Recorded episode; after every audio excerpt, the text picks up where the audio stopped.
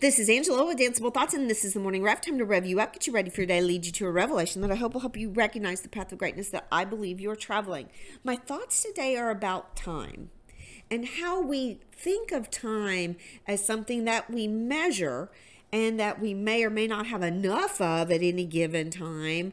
But more importantly, I think right now, especially when we're goal setting, resolution time, thinking about new habits we want to build. You've often heard that it takes 21 days to build a habit. Really, that's 21 repetitions to build a habit. Some people say it's even greater than 21. I'm saying to you, don't just think about it, and this is not to be negative at all, but to realize that whatever habit or whatever new thing you want to build or eliminate, that you're going to have to do this, it's going to take increments of time.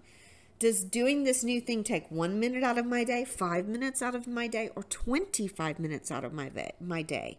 So your time is valuable. You are investing your time. Now, not many of us really understand investing money. I know there are some of you out there really get that. But what we should understand on almost a, a, just an instant personal level is how much time we're investing. Time also sometimes equals energy. I sound very scientific, don't I? I know that there's probably some scientist out there who's thinking about time, energy, time spent, travel. I babble on, but I babble on for a reason.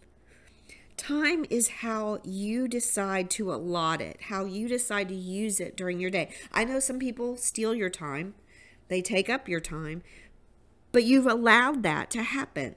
So when you think about anything that you want to do for yourself, I want you to think about not just the action of doing things to build positive or eliminate negative, but the time elements that's involved. This is not to discourage you, but to realize that you're using your time wisely. You're investing in yourself with one of your most precious assets and valuable resources, and that is your time.